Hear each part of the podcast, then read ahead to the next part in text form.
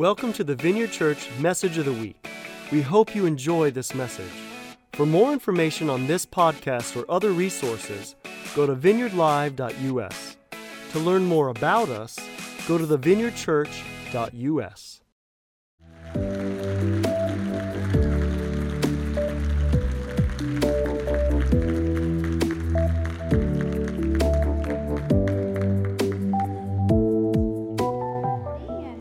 to the Vineyard. So good to worship together.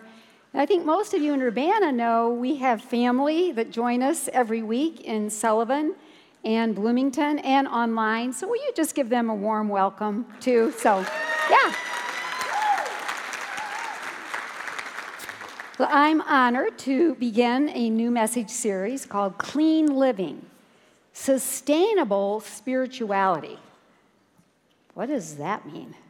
Well, let's find out. Father, we're so grateful. We're not left to our own brains or our own intellect. We're grateful for your Holy Spirit to come and teach us. Holy Spirit, open our hearts and our minds, open the Word. I pray that you magnify Jesus today, that we leave here loving him more, believing and trusting in him. And we're just grateful. We're grateful we do this as a family. We're grateful for your presence here. And we welcome you in Jesus' name. Amen. Amen. Well, this week there was a short article in the News Gazette, which is a local newspaper, about a woman named Ruby Meeker. There she is. And it says, Happy birthday. And she had quite a happy birthday because she turned 105 years old. Yeah, isn't that amazing? Well, they interviewed her and they said, What is your secret to such a long life? And I quote, I behaved.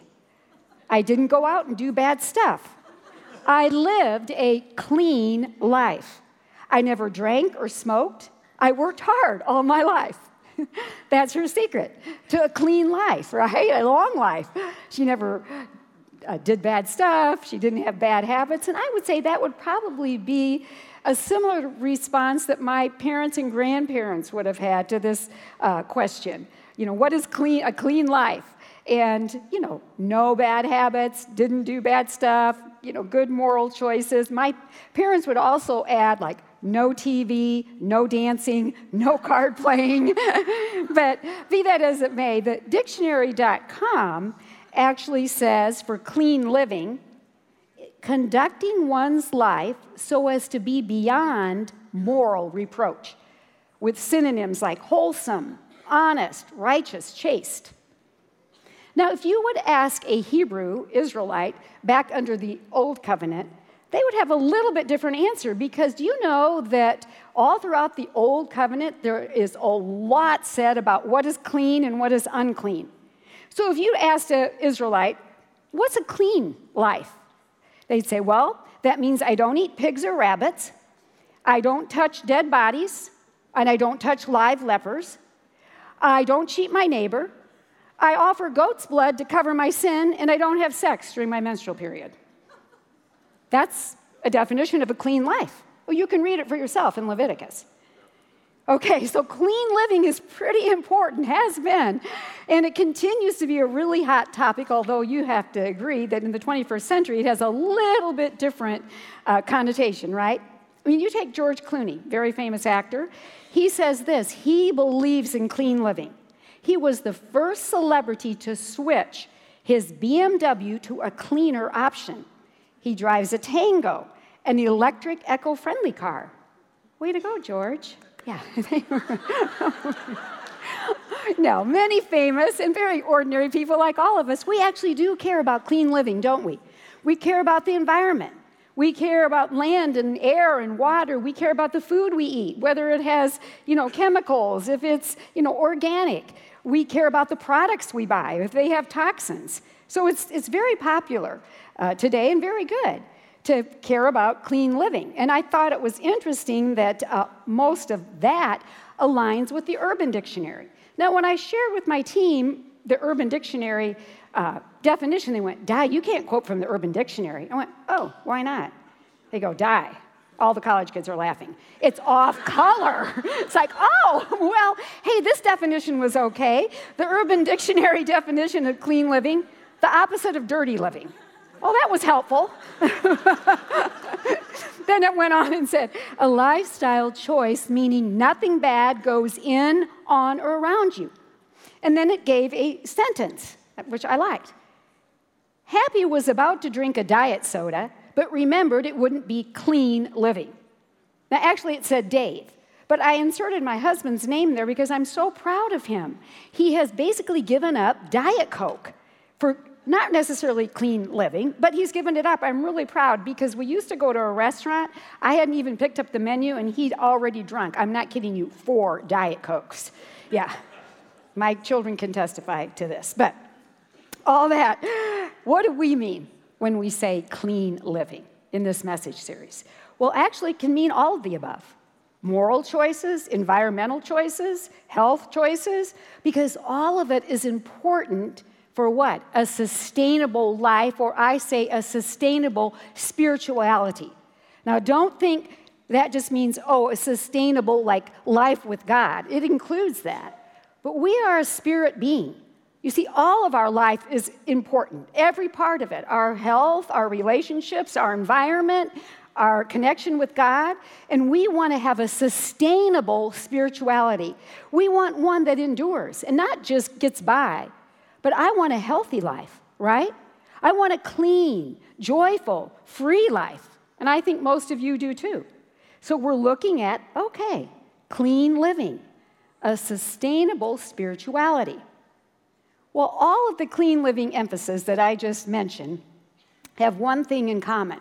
And this one thing empowers us to make wise choices in all of these areas. What is that one thing? We all have a conscience. Don't look at me like, huh? That's still, it's mentioned 30 times in the Bible. so it's important. We all have a conscience, yes. You know, your conscience is involved. Like, say, on your way here, you're driving, you're coming down Lincoln. Don't you hate it now? It's 25 miles an hour. It's like, hey, I, am going to go 30. I don't see any place. Oops, conscience tells you don't do that, die. You know, or on I 74, 70, yeah, no, 75, I can do that. Or more seriously, your conscience tells you, eh, to, what about cheating on that math test? Or lying to your spouse? Or maybe your conscience is involved when you uh, decide not to eat meat or to recycle products. I'll give you an example just from my own life. Back in the 90s, I was raising at that time four of our children were teenagers, and their favorite store was Abercrombie and Fitch. And everybody had jeans from there, and so their catalog came, and I picked it up, started looking through it, and I went, no. Like, this is pornographic. I mean, it wasn't really, but it was like scantily clad teenagers, and my conscience said, You will not, number one, step foot in that store again, and you will not give another dime to that store. And so I announced that to my children who were not happy, but I think they abided by it. I'll find out after they listen to this message. But this, this, is the, this is the interesting thing. I mean, Abercrombie and Fitch did go out of business at Champaign Mall. I mean, I'm not saying it was due to my boycott, but this is the interesting thing. Why didn't I have any trouble going down to the Gap and buying a sweater that was manufactured by oppressed workers in Southeast Asia? Because you see, my conscience was trained differently for different areas. It's, it's not so cut and dried, okay? It, it functions differently. It, it actually, do you know your conscience can be crushed? Your conscience can be seared. You can ignore your conscience. It can be wounded. It can be weak. That's why we want to take four weeks and look wow, how does the conscience function? And what does it have to do with living a clean life? It's really important. Because I don't know about you, but I do not want to live under a burden of guilt and shame and condemnation and you know, hiding things. I, I, don't want, I don't want that. And I think many, many of us have done that. you know, particularly those in the church, live with a lot of guilt and condemnation. And Jesus paid a really high price for us to have a clear, clean conscience. And we want to find out how to have that on a daily basis. You know, if you violate your conscience, and we can do that, I've done it, you just continually ignore, even though you know, like, oh, what I'm doing, that's not quite right. You, you, you continually ignore it, you're setting yourself up for depression. You're setting yourself up for an emotional and mental breakdown. You see, the conscience is really, really important. What is it? Exactly. Well, it's a gift from God. It's a gift from God.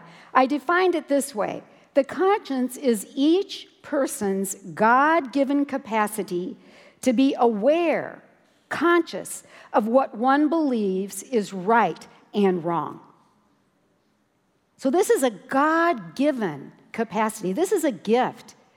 God wants us to live a life of joy and peace, clean living. And it's so amazing when we, as an entire church family, learn to operate with a clean conscience, we actually stop judging people. See, there's a lot of areas of freedom when it comes to conscience. I happen to like my steak.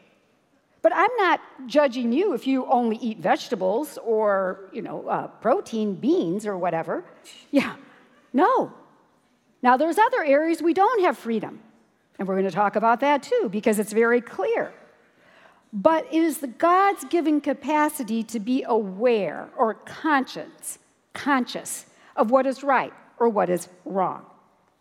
Everyone has a conscience, whether you know God or not, or have ever heard of God, ever have any kind of uh, connection to God. Everyone has a conscience. Why is that? Because everyone is made in the image of God.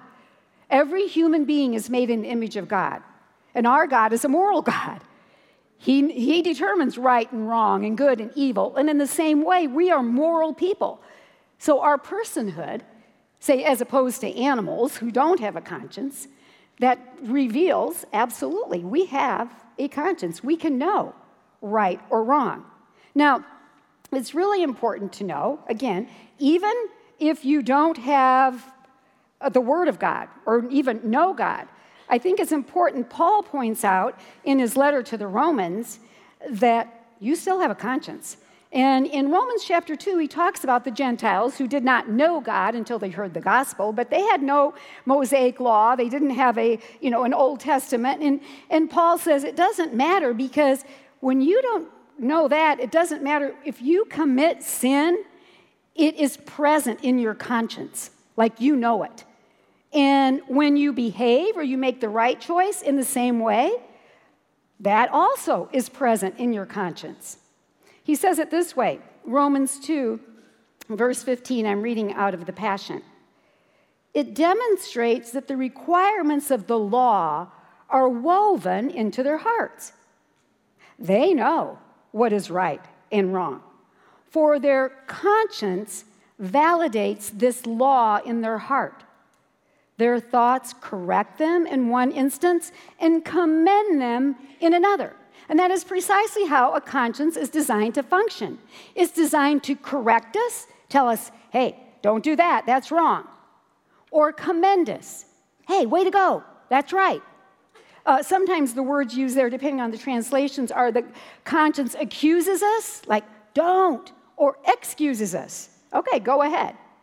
So the conscience has this amazing function of showing us what is right and what is wrong. Now, again, like I said, the conscience can be violated, crushed, ignored, seared. So it's going to need some help, right?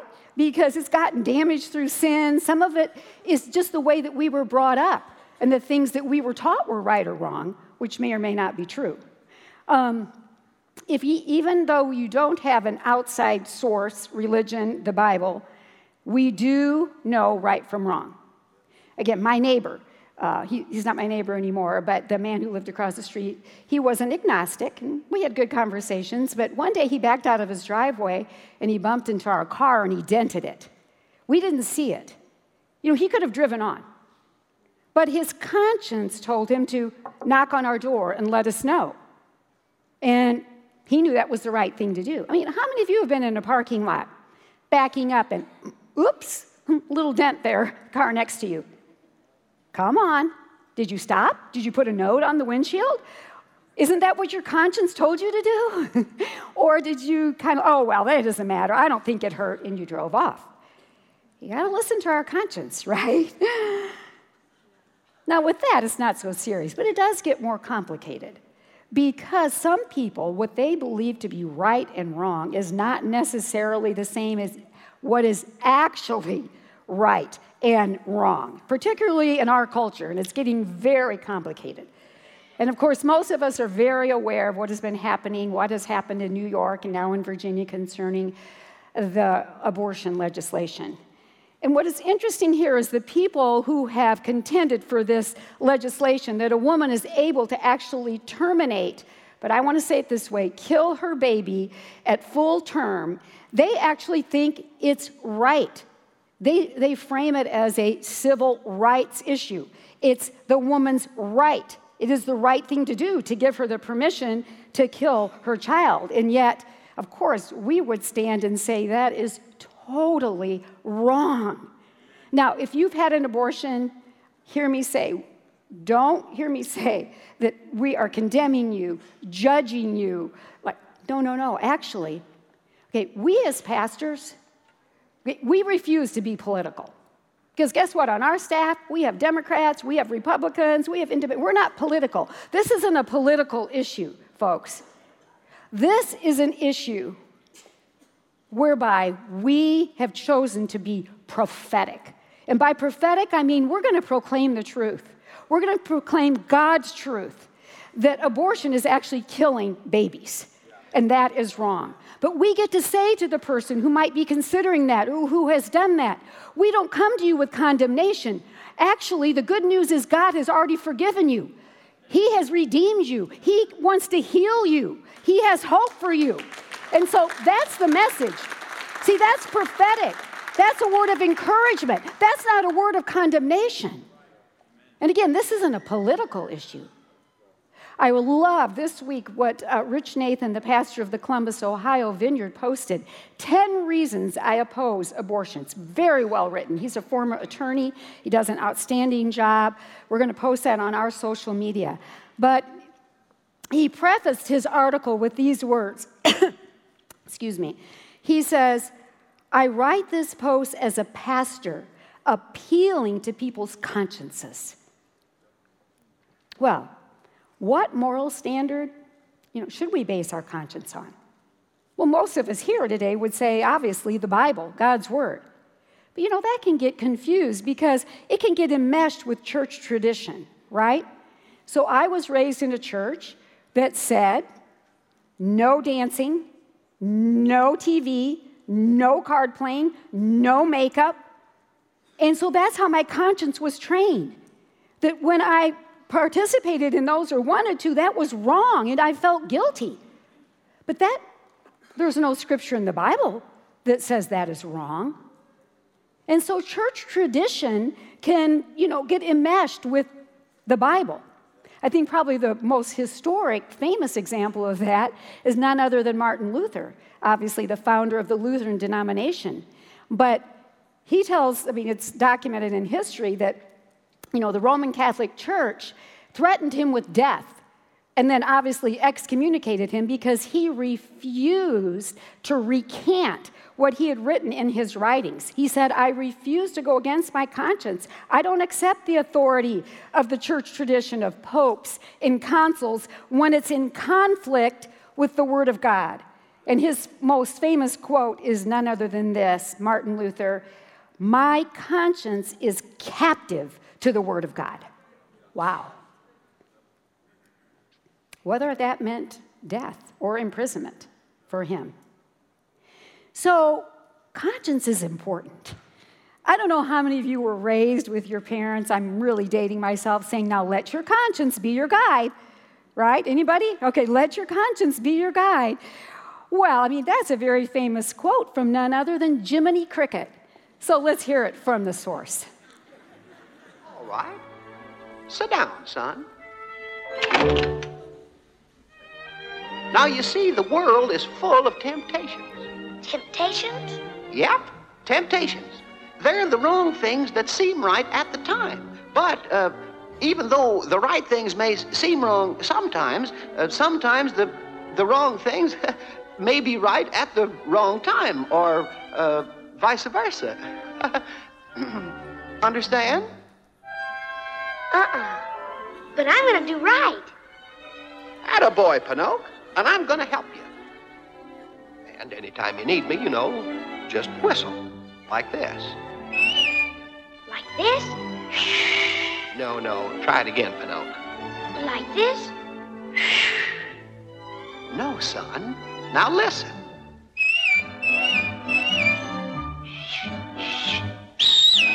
That's it. Come on now. Let's sing it. When you get in trouble and you don't know right from wrong, give a little whistle. Give a little whistle. When you meet temptation and the urge is very strong, give a little whistle. Give a little whistle. Not just a little squeak, pucker up and blow. And if your whistle's weak, yell, Jiminy Cricket? right. Take the straight and narrow path, and if you start to slide, give a little whistle. Give a little whistle. And always let your conscience be your guide. And always let your conscience be your guide. Look out, Great movie. yes, always let your conscience be your guide. But you know, we have someone far better than Jiminy Cricket and a whistle when it comes to our conscience, right? For determining right and wrong, we have God Himself, His very own Holy Spirit, the uh, Holy Spirit, God Himself, living inside of us. He is the Spirit of truth. He shows us right from wrong, good from evil. He not only shows us that and teaches us that, He empowers us to choose to live that way. And that's just as important. You know, we don't have to just give a little whistle, right? No, we have the Holy Spirit. And it's such an amazing gift from God that we are empowered to know right from wrong and to choose to have a clear, clean conscience. Well, how do you receive a clean conscience? Because my sense is, you know, a lot of us are still living with a conscience that's bothering us or it's been violated. Interestingly, again, although God has given us, all of us, a conscience, all of our consciences have been damaged. Uh, they've been damaged through bad teaching, they've been damaged through our own actions, our bad choices, they've been hardened through sin. They need to be thoroughly cleansed in order for us to live a clean life with a clean conscience. So it starts, though, with receiving a clean heart. Now, listen up. This is Jesus now. He's teaching. This is in Mark chapter 7. And he's having all of these confrontations with the religious leaders because guess what? Jesus is doing all these unclean things. He's touching lepers, he's letting women with issues of blood touch him. He's like eating the wrong foods. He's not washing his hands like he's supposed to. And they're like, look at this. He, he's violating all the clean and the unclean laws. And Jesus says to them, okay, whoa, whoa, whoa. Guess what? it's not the food you eat that makes you unclean. Actually, it's not the hands that you wash. That's not what pollutes you. As a matter of fact, it's what's going on inside. Words and deeds pollute a person, not food. It's what's in the heart. And this is how he detailed it in Mark 7. He says, Evil originates from inside a person. Coming out of a human heart are evil schemes, sexual immorality, theft, murder, adultery, greed, wickedness, treachery, debauchery, jealousy, slander, arrogance, and recklessness. Whoa. All these corrupt things emerge from within and constantly pollute a person or make us dirty. Wow, that's bad news. I'm sure all of us can find something there. That's why we need the good news. the good news that was prophesied all throughout the Old Covenant. Here's Ezekiel speaking for God. God said, I will sprinkle clean water on you. You shall be clean from all your uncleanliness. From all your idols, I will cleanse you. I will give you a new heart, a new spirit I will put within you. Yes. And most of us here recognize that as when we said yes to Jesus, no to sin, yes to Jesus, received that brand new heart, we were born again. Then why do I still feel dirty? Why do I keep making unclean choices? Well, there's a lot of reasons, but I'm going to give you the one I think is the most important and the one that was most powerful in my own life. You see, often after Christians have been born again, received a new heart, we either go on living, but most of us go on believing we actually still have a dirty heart. You know, we have a new nature and we have a sinful nature. We have a pit bull and we have a poodle. They're inside of us, they're fighting. You don't know who's going to win. You have an angel on one shoulder, you have a demon on the other. You have a wicked heart. You better go about getting it cleaned up. I am sorry to say I used to teach this. I'm telling you, that makes for a crazy Christian. That makes for a guilty, condemned, shame filled Christian. And I'm here to tell you it totally negates the power of the shed blood of Jesus on the cross of Calvary. Now, If I go over to Carle Hospital and I need a heart transplant, and I've got a diseased, dirty heart in here, and he goes and he puts the new heart in, is he going to leave the old, dirty one in there? I'd be dead. Now, am I going to have to learn to live differently? Absolutely. Eat differently, exercise differently. Yes, you have to learn to live with a brand new, clean heart. But the truth is, until you believe you actually have been made new. You've been made clean. You actually have the righteousness of God in Christ. You have a new identity. You're no longer a sinner. You are a saint. You will continue to battle a very, very condemning, accusing conscience. We're going to look at that. I'm so grateful that in about 2010 11, the Holy Spirit breathed on our church and He unleashed a revival of righteousness. And He unleashed the power of the Spirit to bring us the truth that we are clean and we are holy by the blood of Jesus. Our conscience can be clean every day, 100%.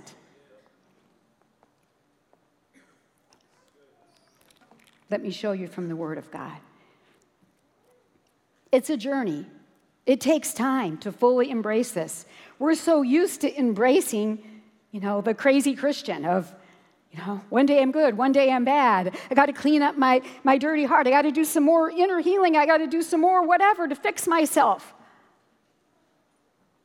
Hebrews chapter 8, 9, and 10, fabulous chapters. We don't have time to go through them today, only a couple verses. But the writer of the Hebrews, which we think most people think it uh, uh, is Paul, but uh, he makes it very, very clear. How do we receive a clean heart? How do we receive a clean conscience? On what basis? So listen up. He says here the old system of living under the law with its steady stream of sacrifices offered year after year, there still was nothing that could make our hearts perfect and clean. That was the shed blood of animals. None of it. If animal sacrifices could once and for all eliminate sin, they would have ceased to be offered. The worshippers would have a clean conscience. Instead, once was not enough. Repetitive sacrifices, year after year, Worshippers were continually reminded of their sins, that their hearts were impure, unclean, their consciences accused them. For what power does the blood of bull and goats have to remove sin's guilt? So, when Jesus, the Messiah, came into the world, he said, God, I'll be the one I'll be the one sacrifice that removes sin. Removes sin, not covers sin. Yes, through the sacrifice of the broken body and the shed blood of Jesus, we have been made pure, clean, holy once and for all. Hebrews 10 14. And by his one perfect sacrifice, he made us perfectly holy and complete for all time. Let that sink in. For all time. And he goes on to say, through the Holy Spirit, under the new covenant now, I will embed my laws into their hearts. I'll fasten my word to their thoughts. And I will never again remember their sins and lawless deeds. This is a miracle. This is amazing. Lord, wow. You fasten your word to my mind and my heart. Your Holy Spirit lives inside of me to remind me and empower me. You, you don't remember. You don't remember past, present, future sins ever. Why do we? Now, it's interesting to me. This is the definition of grace. This is grace, it's all God. But as we have preached this over the past few years, it's interesting to me the, the take that people take on it. It's like, oh, yeah, all my sins are forgiven now. Past, present, future, all forgiven. Yes, I guess I'll just go out and have a good time. and some of us do. Like we're tempted to sin and we're like, oh, well, all my sins are forgiven, right? All my sins are forgiven. Wow. I mean, in addition to really grieving God, I want you to know this amazing message is not a go and sin all you want card. It's a go and sin no more. That's right. Am I saying I'll never sin again? No, but I'm saying I have a clean heart, I have a clean conscience. I want to live by the power of the Holy Spirit and all that Jesus' blood paid for me. That's right. And now he goes on in Hebrews, he said, We're brothers and sisters in God's family because of the blood of Jesus. We can now come so boldly into his holy sanctuary with no hesitation. Why? Because the veil was torn in two just as Jesus' body was torn open to give us free, fresh access to Him, a magnificent king priest who welcomes us into God's presence, and we come closer to God. We approach Him with an open heart, fully convinced by faith that nothing will keep us at a distance from Him, for our hearts have been sprinkled with blood to remove impurity. We have been freed from an accusing conscience. Wow. And now we are clean, unstained, presentable to God inside and out. That's clean living. but it starts by being fully convinced by faith, not in your own self, in Jesus. And what his shed blood and broken body has actually accomplished. That you have a clean heart, and only one heart, not two, one clean heart, a clear, clean conscience. We can be intimate with him. We can know he loves us, he accepts us, he's there to help us. He wants us to live without condemnation and guilt and shame he wants us to live with power over sin. He's paid a pretty big price for that to happen. I want to encourage you to come all three weeks to hear how do, how do we embrace clean living? How do we live each day with a clean conscience? How can we be partakers of the divine nature that his blood and broken body made possible for us? I, for one, want to continue on this journey fully, fully convinced by faith that Jesus has made me clean inside and out.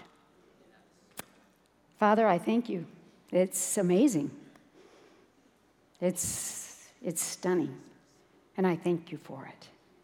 And I thank you that you've even given us now ways to celebrate that and worship and just engage with your Holy Spirit as this truth takes hold of our life and sets us free.